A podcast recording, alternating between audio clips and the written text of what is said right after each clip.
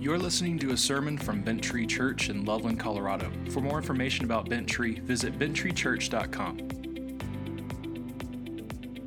Amen, amen. Hey, don't sit down just yet. Don't sit down. I've got. I want to do something kind of different today. All right. And what I want to do uh, differently today um, is I want to read this together. This passage of scripture right here is called the Shema. All right, Shema. Everyone say Shema on the count of three. Ready? One, two, three. Shema. Nice. Um, Shema is like something that uh, first century and actually ancient Jews um, would say every single day, like a catechism. All right. Um, yeah, this right here, it doesn't get more Sunday school than this right here for. Uh, yeah, for, for first century Jews, this is like what Jesus um, would say in Sunday school when he didn't know the answer. Joke. But seriously, like this is the Jesus answer, all right, in Sunday school. Every kid knew it. Um, so, um, yeah, I just want to start off with saying it today. You're going to see Jesus quoted today. So I want to try reading it together. So, can we all read this together? You want to go for it? Here we go. Ready? Hear, O Israel, the Lord our God, the Lord is one. Love the Lord your God with all your heart, with all your soul, and with all your strength. Nice job. Good job. Now you guys can sit down. Good job. Let's go ahead and pray as you guys are taking your seats. Um, God, help us hear your voice today. Um, help us love you with all our hearts and souls and minds and strength, and help us to do what you say. But God, firstly, help us listen. Help us tune out all the background noise. Um, help us to truly hear you as you speak to us today through your word. In Jesus' name, all God's people said, Amen. Well, I wanted to start with, uh, yeah, I wanted to start with us reading the Shema together because that's what we're going to see Jesus do in today's passage. All right, um, we are in Matthew 22. We're going to be in the last half of Matthew 22. The last time I got up here, I was in the first half of Matthew 22. Now we're going to be in the last half of Matthew 22. So if you guys want to go ahead and turn there, you can whatever, stick your bookmark, stick your finger there. Um, Pastor Paul's been going through the book of John with you all so that you may believe. I've been going through the book of Matthew with you all so that you would know the book of Matthew. I don't know. Um, I've been going through the book of Matthew because I really like it. And I think you guys um, are going to hear uh, God's voice loud and clear today. At least that's my prayer.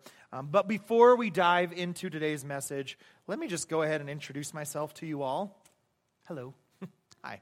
Hi, friends. Uh, I am Jeff Lorimer. I am your worship and spiritual growth pastor here at Bent Tree. And going forward, you, unfortunately, whether you like it or not, um, you're going to see me doing a lot more worship leading going forward. Um, and the reason for that is because today, we sadly say farewell to our friendly neighborhood worship coordinator, Isaac Toman. Isaac, go ahead and stand up. Can we show him some appreciation right now? He has been awesome. We have loved this guy. He has done such a good job for us over the past year, and we are really sad to see him go. But we got to release him because um, he's got a call in his heart to do college ministry um, over at UNC. So we got to release him to go do that. Um, you guys know UNC is my alma mater. Can I get an amen for the Bears? Come on, Bears, let's go. They need all the help they can get right now. Um, but uh, yeah, they're going to get a lot of help. They're getting Paco, and we're uh, happy for UNC, but we're really sad to see you go, buddy. Um, we're going to miss you lots. Um, but we know God's going to use you. Paco. We've seen it. You guys saw it here today. Um, speaking between songs, he's powerful. Uh, God's got his hand on your life, man. And so um, we, uh, we bless you in your departure. And, church, if you get a chance to see him today after service, no tear down for you. You just go out there and you schmooze. Would you guys show him uh, some appreciation? Would you guys show him some love? Tell him how much you love him and how much you appreciate him and how much you miss him so he comes back someday, okay? All right. Um, with that said, I have one more announcement and then we'll dive in. Um, and this announcement, you already heard it if you were here um, right at the very beginning when Chris uh, welcomed you guys, but uh, he mentioned it. It's next Sunday. Drum roll, please. We've got Thankful Sunday. It's going to be awesome. Um, how many of you guys like Thankful Sunday? Um, you're going to love it if you haven't ever been a part of it before. It's awesome. I love it. I love getting some extra time just to worship. I love getting some extra time. Uh, yeah, just to whatever, be grateful. We're going to be doing communion, and we've got something really, really special uh, coming up. We're going to be debuting some of our very own Bent Tree worship songs, some original songs we've written together. So it's going to be really exciting. Yeah, Lauren and I have written a song together, and I've written one with Pastor Hunter too, and we're really excited to play them for you and share with you what uh, we feel like God's put on our heart as a worship team uh, this coming weekend. So it's going to be special. Um, there's one other surprise I can't tell you about. Um, it involves a guest worship leader. Um, that, yeah, you just don't want to miss, okay? I can't give you any more details, but it's going to be cool. So, see you, to, see you next week. Yes. All right. Awesome. Well, who's ready to dive into our text for the day? You guys ready to get your uh, get your Bible on? Who's got your Bibles today? Let's hold them up. Phones count. There you go, Debbie. Right? Phones count. All right. If you've got the YouVersion Bible app, go ahead. Um, open that up. Um, we start off every Sunday here at Bent Tree, opening up our Bibles because, friends, this right here, this right here is where we find truth. This is where we take our stand as Captain America took a stand against Thanos. This is where we take our stand, though, and we say, No, world, we won't be moved, you move. This is where we stand, this is where we stay. Christ alone and his word sustains us. In it we will remain. Amen, friends? All right, well, let's read our text for the day. We're going to be in Matthew 22, starting in verses 34 through 40. You guys want to stand again as we uh, honor God's word? Can we do that again? Let's do that. Yeah, I got someone standing in the back. Let's go. Let's stand one more time as we honor God's word. I love that about our church. I love that we love God's word here. Um, the greatest commandment. Hearing that Jesus had silenced the Sadducees, the Pharisees got together. And one of them, an expert in the law, tested him with this question. He asked, Teacher, which is the greatest commandment in the law? And Jesus replied, Love the Lord your God with all your heart, with all your soul, and with all your mind. See, he quotes the Shema there. This is the first and greatest commandment. And the second is like it love your neighbor as yourself. All the law and prophets hang on these two commandments. This is the word of God. You guys can take your seats. Ah, I love how we love the word of God here at this church. Um, it's really special. Well, if you're like me, you've heard this passage a lot. You've um, heard Jesus' summary, uh, more or less for the whole Old Testament. You see all the law and prophets. He's talking about the whole Old Testament, all 600 plus commands written in it. And over the centuries, preachers, they've flocked to this passage. And I get it, all right? They want to summarize things for their congregations, they want to keep things simple. And yeah, this is, simply put, this is God's two big rules right here, summarized in this passage love God, love people. Love God, that's rule number one. Love people. That's rule number two. Honestly, there isn't much for me to exegete or explain today. Like the meaning of the text, as you read those six verses, the meaning is clear, right? So when the meaning of the text is plain, we should avoid seeking a new meaning in vain, right? We don't need to go like try to uncover some hidden meaning right there. We believe in the clarity of Scripture here at Bent Tree. And the meaning is clear, so we just need to stop and hear. And I'm going to repeat that because this is just a good biblical principle for you guys. As you guys are reading through the Bible on your own or you're reading in a small group, when the meaning is clear, you just need to hear. You just need to obey what it has to say, right? Um, and so we just need to hear these two commandments today, right? We don't need a lot of fluff and other stuff. You just need to do these two things well. Number one, love God. Number two, love people. And in fact, because everything else hangs on these two commandments, uh, you guys could literally get up right now and leave. Like, and you will have heard exactly what God requires of you today. Seriously, like everything I'm going to talk about after this moment um, is secondary to these two things. So, I'm giving you permission right now. All right, here's your hall pass. Um, you can leave right now if you want to. Go ahead. you don't want to leave, right? You passed the first test. Well done. All right. Um, but here's why you don't want to leave because you know just as well as I know that there's a lot more to these two commandments than just hearing them, than just having the sounds register in your brain um, from these words. There's something else you know that you need to hear from God today. So, allow me to do just a little bit more exegesis. I want to give you the context of these two commands, and finally, um, I want to look at, well, after we look at these verses in context, I want to get down to brass tacks. As Pastor Hunter says, I want to get to where the wubba meets the woad. You ever heard that before? I haven't either. I like it though. Where the wubba meets the woad, and we're going to actually evaluate how well are we actually loving God and loving others. Okay? And I'm really serious here. I think that we will have wasted our time here today, and you will have wasted your time if we don't seriously wrestle with the question of how well we love God with all of our heart, soul, mind, and strength, of how well we love the people around us, the people that Jesus died to save. And seriously, I think we owe it to the people around us to ask ourselves that question like, how well are we loving our neighbors? Do we love our neighbors even when it's not such a beautiful day in the neighborhood? Do you love your neighbors? Do we love others when they're not being so neighborly? That's what we're going to wrestle with today. So let's start in verse 34.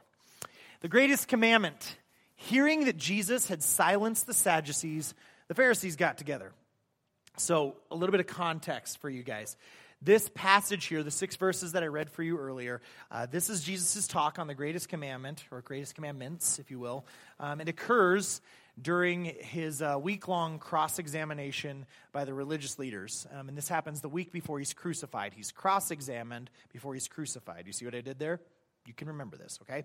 Um, but just know that on the week before he's crucified, so just giving you a big picture of Jesus' life. You remember he rides into town on a donkey. He makes it clear to everyone, yeah, I'm coming as the Messiah. Um, he told everyone, my time has now come, even though he spent the first, whatever, three years of his ministry saying, my time has not come yet, my time has not come yet. He comes to Jerusalem on a donkey and he says, the time has come.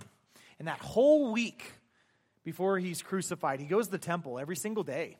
And what's he doing? He's having these verbal sparring matches with like the Pharisees and the Sadducees. Um, and they're asking him all these questions. They're examining him. And I think it's really interesting that they would examine him so closely. Fun little connection here. Um, you guys know that one of the jobs that priests had in the Old Testament um, if you think about the role of a priest in the Old Testament, what was their job? They would be at the temple and they would examine any of the animals, any of the sacrifices that were to come forward. They were examining, making sure it was whatever, perfect, without blemish, right? Because some people would be like, well, let's sacrifice whatever, the little runt of the litter. So what did they do? They would examine the sacrifices. Now, think about the New Testament. This week before he's crucified, what are all the religious leaders doing as Jesus comes to the temple?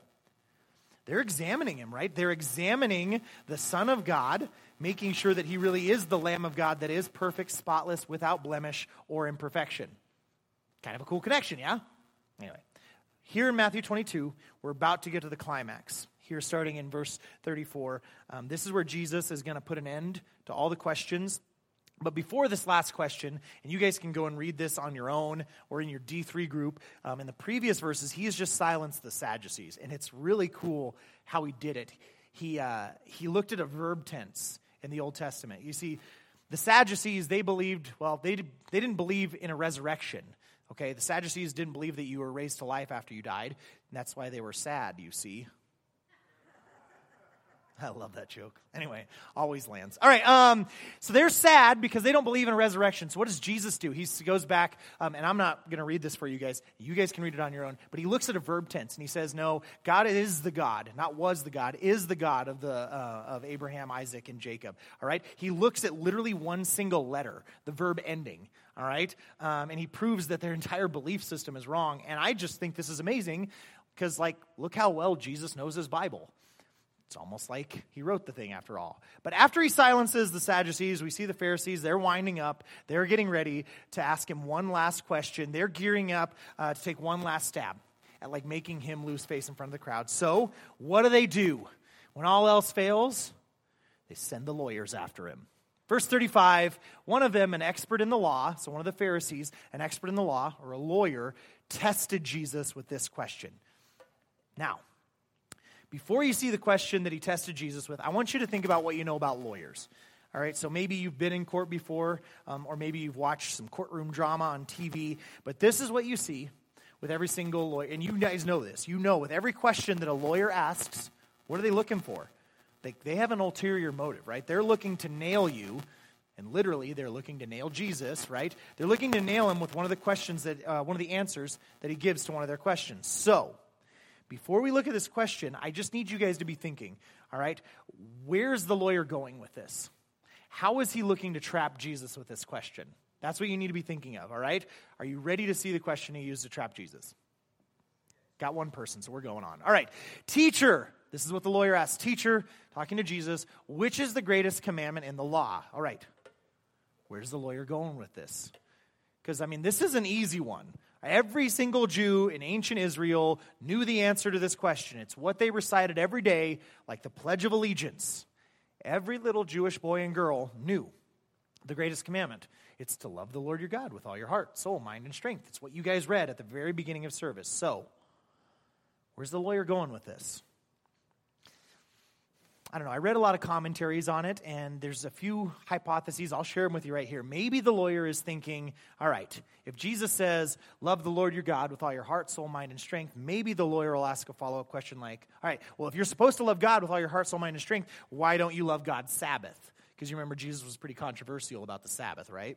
Um, or maybe he's going to ask, like, why don't you love God's leadership that he put in place? Or Maybe he's saying, All right, you're supposed to love the Lord your God with all your heart, soul, mind, and strength. Well, Jesus, why don't you love the temple and honor it? It's God's house. Why don't you love that with all your heart, soul, mind, and strength? So he's winding up to take Jesus, I don't know, take him out with a, a follow up question. But you're going to see that Jesus throws the lawyer off of his rhythm with, um, well, He's going to give a reply that's expected but also unexpected. He's going to quote the Shema, which is the traditional, right, uh, Jewish answer, standard answer. But then he's also going to throw in a little curveball, and he's going to pair something else up with it that's really going to make the lawyer do a double take. Jesus replied, Love the Lord your God with all your heart, and with all your soul, and with all your mind. This is the first and greatest commandment. And right here in this moment, I want you guys to go there with me right here in this moment. This is the first and greatest commandment. The lawyer, he's clearing his throat. He's ready to launch his well prepared follow up question, like, All right, Jesus, that's nothing new, to which Jesus would say, I'm not through. The second is like it love your neighbor as yourself. The first commandment is to love God with everything. And the second commandment is like it. You got to love people too. And so for the first time in recorded history, um, Jesus gives us this really unique pairing, all right, where you've got the Shema from Deuteronomy 6, it's the traditional greatest commandment, right next to this kind of obscure commandment from Leviticus 19 about loving your neighbor. Um, this pairing by Jesus, it's brand new, it's unexpected, all right? It's like the guy that discovered peanut butter and jelly, right? Who would have thunk, right? Anyway, but Jesus discovers or well, Jesus discovers, he knows everything. Um, Jesus is like, hey, this is what it's at. And, and this is a curveball that the Pharisees aren't expecting. When Jesus says the second commandment is like the first, he's saying this second commandment is actually equal to the first commandment. It's second only in sequence, it's not second in greatness. The second is like it, it's equal to it. This command to love your neighbor as yourself is as big a deal to God as it is loving God. That makes sense to you. The religious leaders, they never heard this before. The, leader, uh, the lawyer's got to be stumped. He's like, okay, what do I do with that? And here's where Jesus goes one step further. All the law and the prophets hang on these two commandments. Like, this is where Jesus says that following these two commands mean everything to God. In fact, Everything else is based on it. It hangs on these two commands. All the law and prophets, that's the whole Bible. All right, that's all 39 books of the Old Testament. They hang on these two commands love God and love people. And Jesus makes it real clear that everything God has spoken, when you boil it down, it comes down to loving God and loving people. Nothing's bigger than this. Jesus points, uh, says the entire Bible points to it. Says these two things are the things you got to do. You got to love God. You got to love people. All Scripture, all revelation, all of this right here. Two things: love God and love people. And I'm going to tell you right now, guys. I think that "and" is a really big deal. Um, let me tell you why. It Has nothing to do with this paper. Don't worry about it. Um, here's the deal what does it look like to just love God? Think about this for a second. What does it look like to just love God? Like, imagine you don't have this right here. If you just love God with all your heart, with all your soul, with all your mind, and with all your strength, um, and you didn't love your neighbors, what would you look like? You'd look pretty holy, don't you think? In fact, you'd probably start looking kind of holier than thou. Here's the thing if you only loved God, I think you'd be missing something in faith, in your faith. In your pursuit of holiness, there'd be a big gaping hole. There'd be a big holy in your holy. You understand what I'm saying? Let me break it down. If you only followed God's command to love Him without loving people, you could be all good with God and be all kinds of nasty to people. And you see that this would be a big problem to God? I hope you see how this be a big problem because, like, you could have all these affections for God. You could give Him all your time and all your money and all your energy, and at the same time, you could give a crap about people. the people he died to save. And it wouldn't affect your status with God. And that's just, there's something incongruent there. Something doesn't match up. But unfortunately, and honestly, this is where some people land in their faith.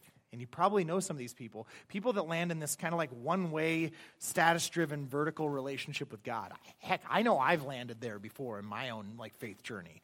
I've been committed to, yeah, like whatever, vertical morality. And I'd be asking questions like, all right, how do I go deeper with God? Or how do I get like to a higher level of holiness, right? Like, God, you're up here and I'm down here. So how do I climb the ladder, God, to get to you? What's the end result, friends? Is what I want to ask you. What's the end result of having like a vertical morality? When your whole moral system and the way you judge yourself and judge others is based on this kind of vertical morality, I'm telling you, um, it ends up with you comparing yourself to others it, relentlessly, criticizing them because what's the deal? Like, if you can get a leg up on them, if you can knock them down a rung on the ladder to God, you've just put yourself one rung higher, right? And if you keep on this vertical morality, friends, where do you end? You end up among the frozen chosen, right? at the top of God's ivory tower, all right, with all the other holier than thou crowds, and it's the same crowd that crucified Jesus. Seriously, if that's the end result of your vertical morality, and um, I guess to combat this, or to help you think about this, I want to draw from Jesus' most famous sermon, the Sermon on the Mount. So keep your hand in Matthew 22 um, and turn to Matthew 5 really quickly. Um, we're going to look at verse 23. This is what Jesus has to say about like having a vertical morality, about loving God and not loving your neighbor. So Matthew 5, verse 23, um, after your Beatitudes, um, you get to the section where Jesus starts talking about anger and in the middle of this section, he says, All right, therefore, if you're offering your gift at the altar, that is, if you're worshiping God, and you remember, oh, yeah, that your brother or sister has something against you, leave your gift there in front of the altar. First, go and be reconciled to them, and then come and offer your gift. What's Jesus saying? He's saying, Leave your gift at the altar if you're not right with other people. Because God doesn't want your worship if someone else has got something against you. Think about what Jesus is really saying, not just to whatever, 21st century Americans. Think about what he's actually saying to first century Jews. He's talking to a people that had to travel days on foot just to go and worship at the temple, right? Like they'd have to get their animals that they're going to sacrifice, all right? They have to get their family and they'd have to travel on foot for days just to get to the temple. And then Jesus is saying, All right, if you've done this whole rigmarole and you're on the steps of the temple and you're ready to worship, right? You're in line there. And so you think to yourself, Oh, yeah, that guy, I took something from him, and oh man, he might have something against me. If you're there at the temple and you realize someone's got something against you, get out of line and go home. He's saying, like, you need to turn around and go be reconciled to them because God doesn't want your love if you don't love others well. Your vertical morality does nothing to get you closer to God if you distance yourself from others, if you disparage and despise them. God's not pleased with you if this is all you're about. He's actually very disappointed with you if you say you love him, but you don't love the people he died to save. Micah 6. With what shall I come before the Lord and bow down before the exalted God? Micah is asking, How should we worship? Shall I come to him? Shall I come before him with burnt offerings, with calves a year old? Will the Lord be pleased with ten thousand or with thousands of rams, with ten thousand rivers of olive oil? How should we worship him? Should I offer my firstborn son for my transgression, the fruit of my body for the sin of my soul? No, he has shown you, O mortal, what is good. What is good worship? Well, what does the Lord require of you? To act justly, to love mercy, and to walk humbly with your God. God wants you to love people well, just as you love Him. Because that's what it means to act justly, all right? It means you don't take advantage of the people around you. You don't take the people you love for granted, all right? When he, he says to love mercy, he says, like, the worship God wants is that you would forgive others and overlook their offenses the way God overlooks your offenses and forgives you. Loving mercy rejoices in being able to serve others the way that Jesus rejoiced in being able to serve us. Walking humbly with God means living humbly with others. It means loving people like God loves people. So, guys, we've got to understand this one thing about God that your pursuit of holiness if it's all vertically oriented, it does you no good if it doesn't cause you to love people like God loves people. God doesn't want your sacrifices, He doesn't want your worship. Uh, rivers of olive oil won't appease Him. The blood of a thousand rams won't get you into good graces if you're not graceful with others. It says it right there in Malachi. You could even sacrifice your own kids and here's the thing as I see people, they do sacrifice their relationships with their kids. They sacrifice their relationships with their loved ones because they think that getting closer to God means that you can shun the people that God's put in your life. I've been there before, friends, and here's the deal God doesn't want your love if you don't love others. Um, we say it here all the time go deep to grow deep, right? There's a caveat to this. If you're falling deeper and deeper in love with God makes you despise other more and more and more, like you're actually doing it wrong. You're falling out of favor with God. Again, if going deep to grow deep doesn't cause you to go reach your arms wider to people, you're doing it wrong because we love God and we love people. We go deep to go wide. Deep and wide. Have you taught my daughter this song yet, Shay? Deep and wide, deep and wide. It's foundational, friends. This is what our love has got to look like as Christians. All right? We love God and we love people. We love God and we love people. Um, imagine for a second that I was someone important.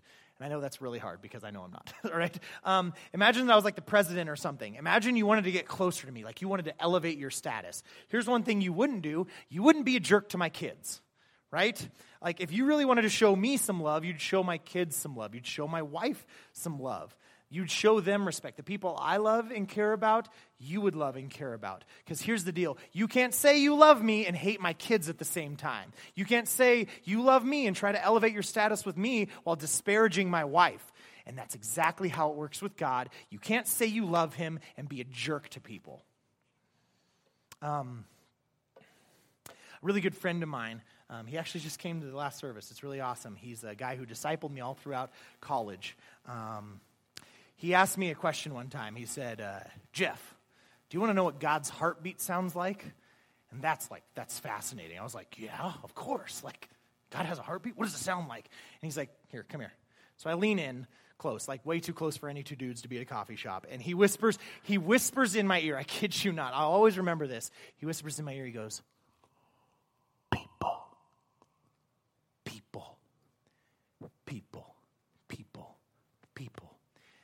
That's what God's heartbeat sounds like.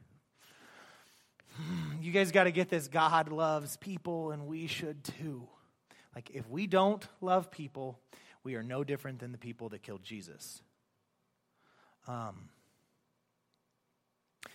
I don't know if you're like me, but I have this thing called selective hearing. Or at least my wife tells me I do all the time, but I don't know. I, I, don't, I, wasn't listening. Anyway, you've heard this term before selective hearing. It's like um, when my wife asks me, I don't know, to like, whatever, put the clothes from the washer into the dryer. And I don't do this intentionally, but I just kind of like subconsciously ignore her, right? Um, I swear it's not intentional.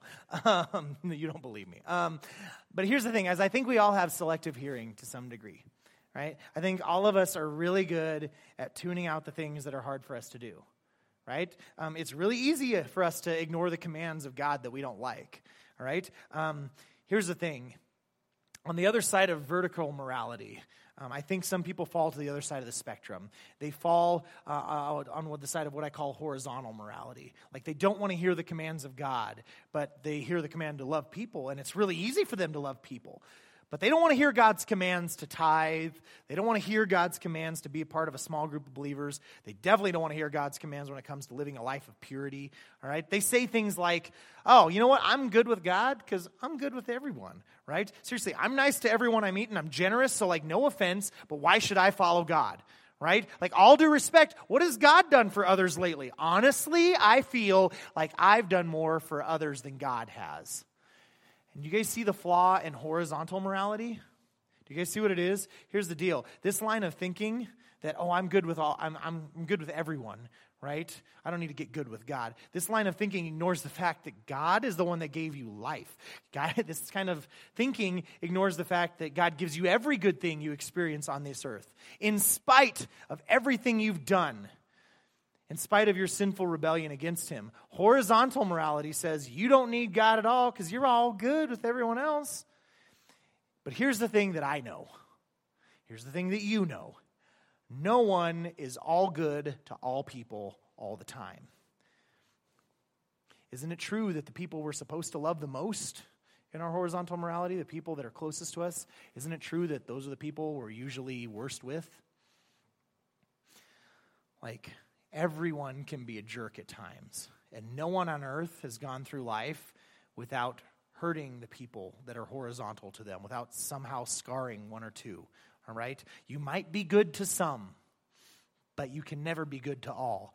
No matter how nice you are, no matter how hard you commit to horizontal morality, no matter how hard you're committed to being a safe place for others, to not judging others, to loving everybody, and never giving any sort of condemnation. Here's the thing that will never make up for your sin, your own transgressions against a holy God. And it won't make up for your sins against others. Your commitment or I should say, a commitment to horizontal morality will just make you as self righteous as having a vertical morality. Do you see what I'm saying? Like, it's easy to get caught up in horizontal morality, just as it is to get caught up in vertical morality. It's easy to miss the big picture that we love God and listening to Him and His commands are actually what free us to love others well. Like loving God and listening to Him is what gives us the ability and the truth to love others well. We love God and we love people. We need both of these commands to love God for truth, to love others, and show them the grace that He shows us. But if we only have the vertical command to love God, we'll end up judgmental and legalistic holier than thou, looking down on all the other peons that disappoint God, right? But if we only have a horizontal morality, where does that end up? That ends up with us being too licentious. That means giving license to everyone's sin. Being too licentious, too tolerant to be any good at all. We need both the horizontal and the vertical. We need both grace and truth. We need a love for God that puts Him first and listens to Him, and we need a love for others the way He loves them. I think it's kind of interesting that it kind of lands in a cross, don't you? This horizontal and vertical morality, that's where we really see it, it land for the day. Um, and that's, that's where we see Jesus' cross examination end. He tells another little parable. You can go look at that on your own. And that's where the cross examination ends. And then it turns into, um, well, turns into a speech that talks about Jesus talking about the end of the world which is really fascinating if you want to get into Matthew 24 and 25, and then he gets crucified. Um, and friends, that's the text for the day. That's what I've got. Seriously, that's all there is, I think, um, to really exegete right now. Um, the meaning is clear love God and love others. The meaning is clear, so what do we need to do? We just need to stop and we need to hear. We need to obey. Um, you remember the passage I read for you earlier? right? The passage, the Hear, O Israel, the Shema. Um, do you know why it's called the Shema? Um, here's why it's called the Shema. It's called the Shema because that's actually what the first word is. That's Shema means hear in Hebrew. All right. Um, Shema is the Hebrew word for hear. Um, so when like the ancient whatever Israelites would read it, they'd say Shema, O Israel, and then whatever. I have no idea how to say the Lord your God. Anyway, but here's the thing is in Hebrew, that word hear means a lot more than just like having sounds register in your brain. The word Shema means more than that. The word Shema means to obey. All right? Like, for example, if your mom says, Hey, you heard me the first time, go clean your room. You heard me. You know what the expectation is. Not just that sounds registered in your brain, but that you got your room clean, little guy. You know what I mean? Here's the thing is hear is the same as obey in Hebrew. It is in English, and I think we miss this. We need to recognize that when God calls us to hear his commands, he's calling us at the same time to respond to those commands. And if I'm honest, you and I, we've all heard these commands to love God and love people plenty of times, but you and I both know we don't always obey them.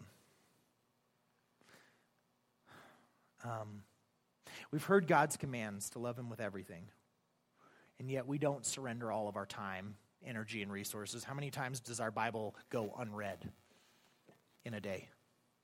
Um, you've heard God's commands to love everyone, but man, people just suck sometimes, right? Um, even the people you love the most, your nearest and dearest, those are the ones that sometimes they're hardest to love. So, how do we actually obey these two commands? How do we take steps in actually growing in our love for God and our love for people? Well, I think it starts right where Jesus started. It starts with this one word, Shema.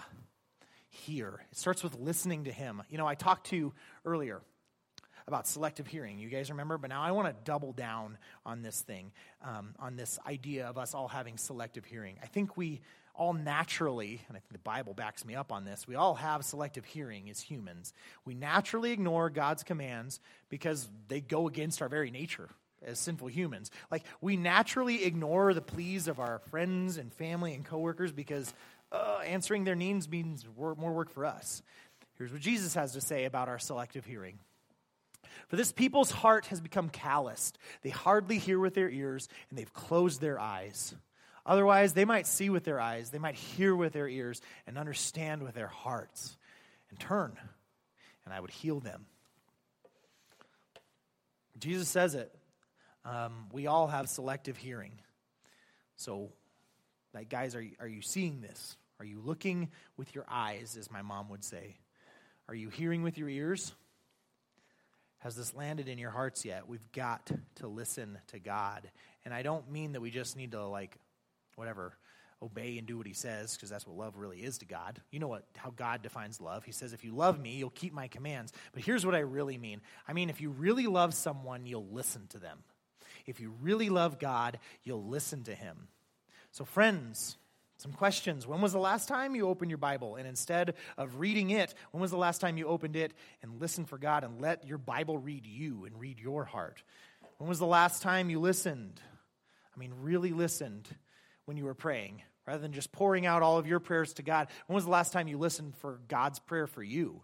What does He desire for you to do? I'm telling you, we've got to work against our selective hearing as humans. Um, but more importantly, we need to let the Spirit of God do the work of opening our ears and making our heart to beat again to really understand and grasp the words of God.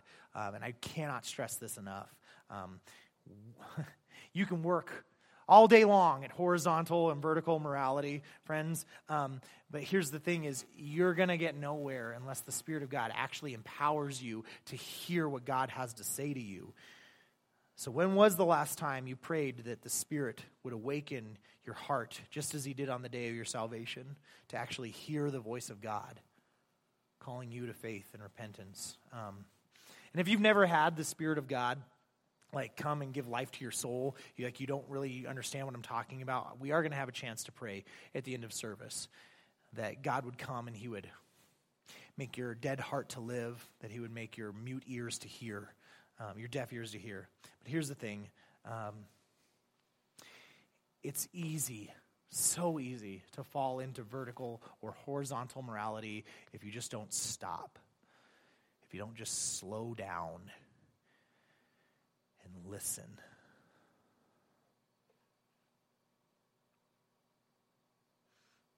I'm telling you, when you open your Bible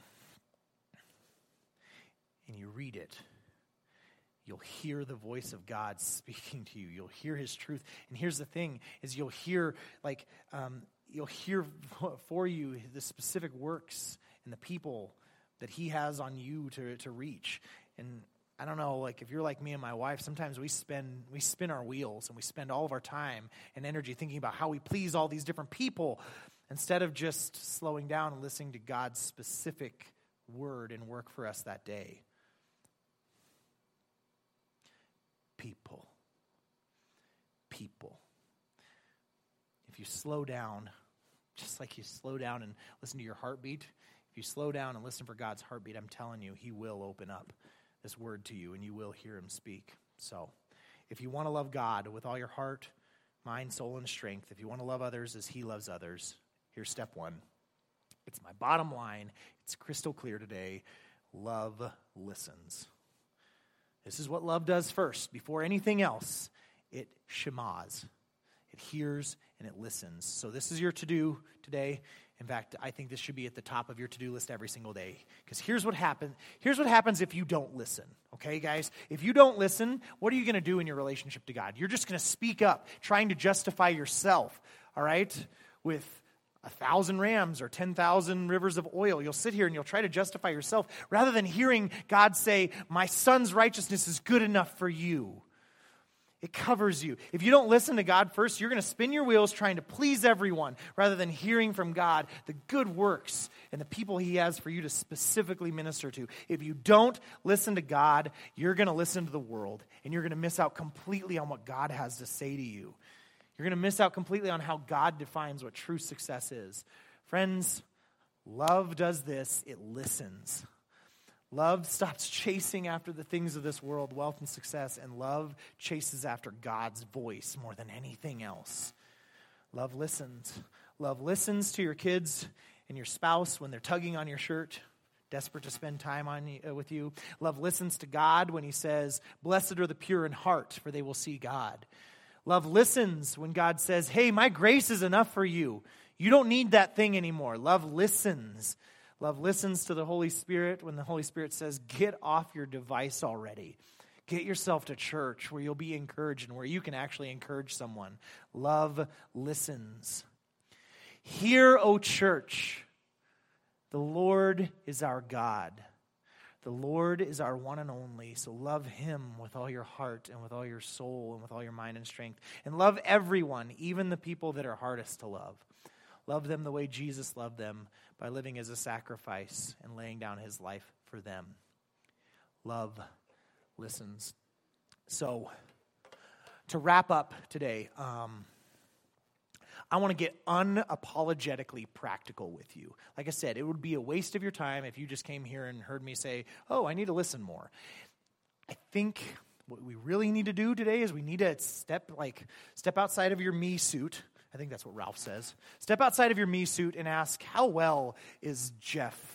In my case, unless your name is Jeff. Um, how well is Jeff loving others? How well is Jeff loving God? And to that end, um, I've given you a handout because I was a teacher for 12 years and I can't help it. Okay, I can't help myself. If you guys will look under your seats, there should be um, a little piece of paper. So go ahead, pull it out right now. We're going to look at this together. Go ahead, look under your seats, pull it out. Those of you guys in the back row, back row Baptist, what's up? Would you guys, it should be in front of you guys, okay? It'll be in that little chair back in front of you. You guys got it? Cool. This is what I call my uh, discipleship diagnostic. Um, and I think this is what how my wife and I we evaluate how well we're loving God with all of our heart, soul, mind, and strength. This is a symbol for soul. All right. Um, we came up with this, I want to say about three years ago. Anyone who I've discipled before, we call this our allies or like our allies for discipleship. You see how all of them end in ali?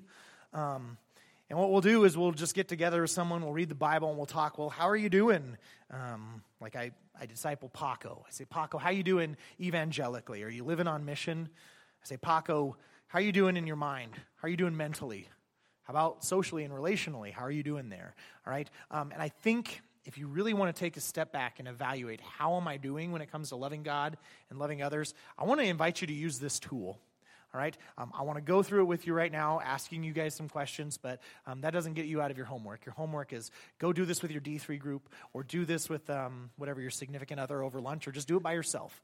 All right, and ask yourself, um, yeah, we'll start with evangelically. That means like intentionally and living on mission. Are you actually investing in inviting others are you serving others with the purpose of giving them um, something greater than any sort of gift on this earth, but a gift of eternal life? Are you living on mission?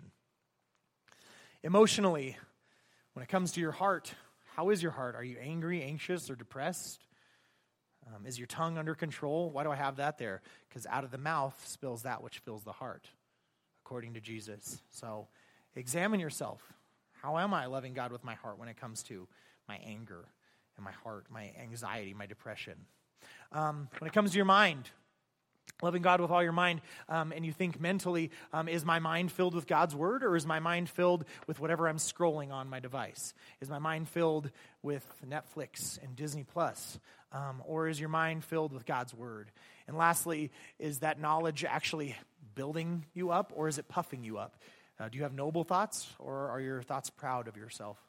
Um, I also put relationally in here. This is the idea of, um, well, there's a saying in Spanish um, Dime con quién andas y te diré quién eres. It's like, you tell me who you're walking with, you tell me who you're rolling with, and I'll tell you who you are. And that's the truth. Like, your friends and your small group are going to be impacting and influencing your mind more than anything else. So, um, are you in a small group? Are you letting them speak uh, to your mind? And be a part of forming your thoughts? Do you have a Paul, Barnabas, and Timothy? That's church speak for do you have like a mentor? That reads the Bible with you? Do you have someone walking alongside of you, a Barnabas? And do you have a Timothy? Do you have like someone you're discipling? That's the D3 initiative right there in a nutshell. Loving God with all your soul. Um, these two areas are really sensitive ones, but familially, yes, I made that word up. I can do whatever I want. Um, familially, do you love your family? Like when it comes to your soul, there's nothing that impacts your soul more than like your family connections. You know, your family of origin. Are you loving your family like Jesus? Dads, mom, are you loving your kids like Jesus loves your kids? Um, and when it comes to your family, are you forgiving them? Are you working on healing the scars or are you leaving scars? Um, and then one other thing that's going to impact your soul more than anything else um, romantically. What are you doing um, when it comes to honoring God with your body um, and sexually um, and your relationships? Um, God makes it really clear there's only two um, life enhancing options when it comes to human sexuality. One of them is heterosexual, monogamous marriage, and the other one is celibacy.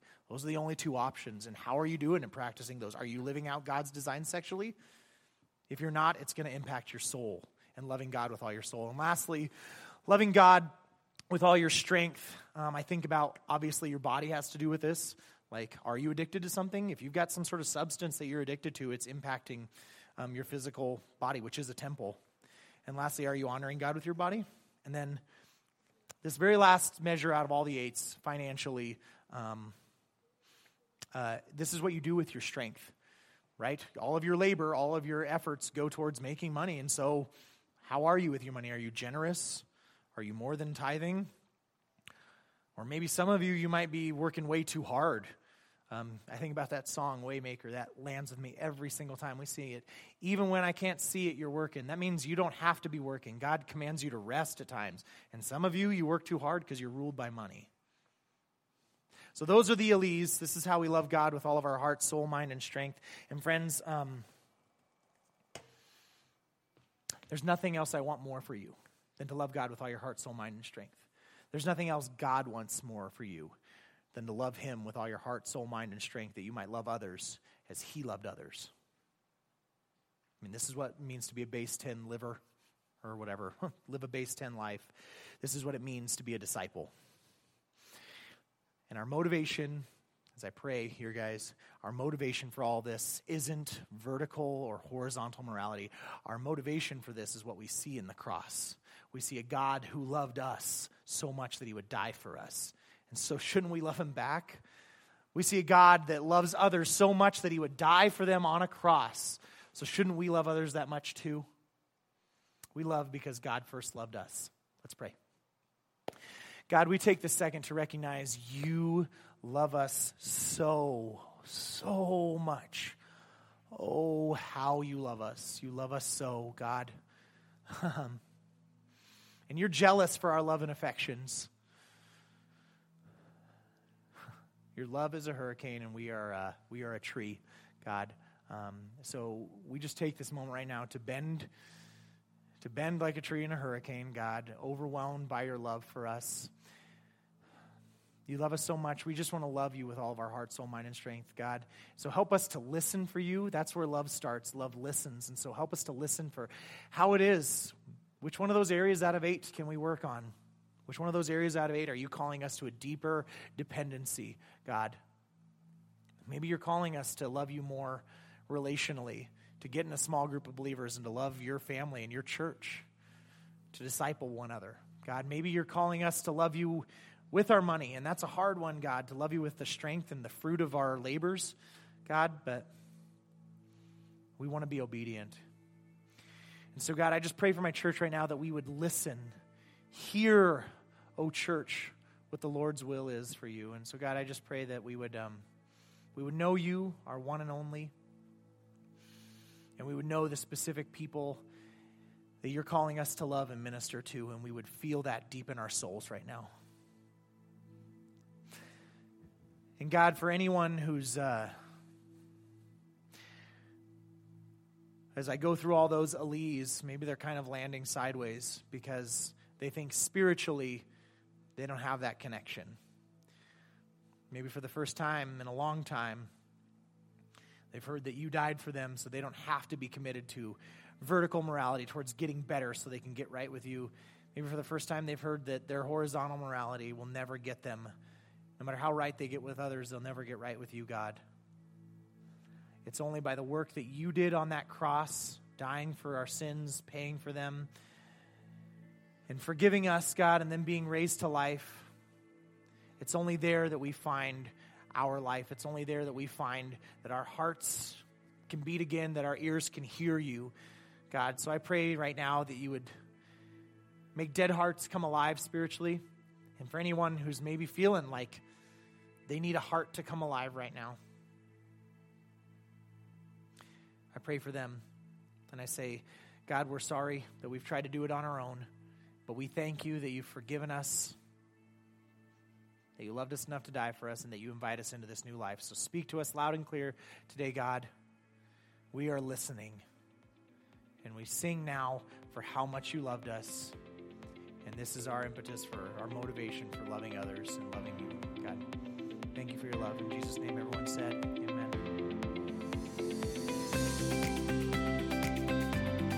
Thanks for listening to this sermon from Bent Tree Church. To get connected at Bent Tree and for more information, please visit benttreechurch.com.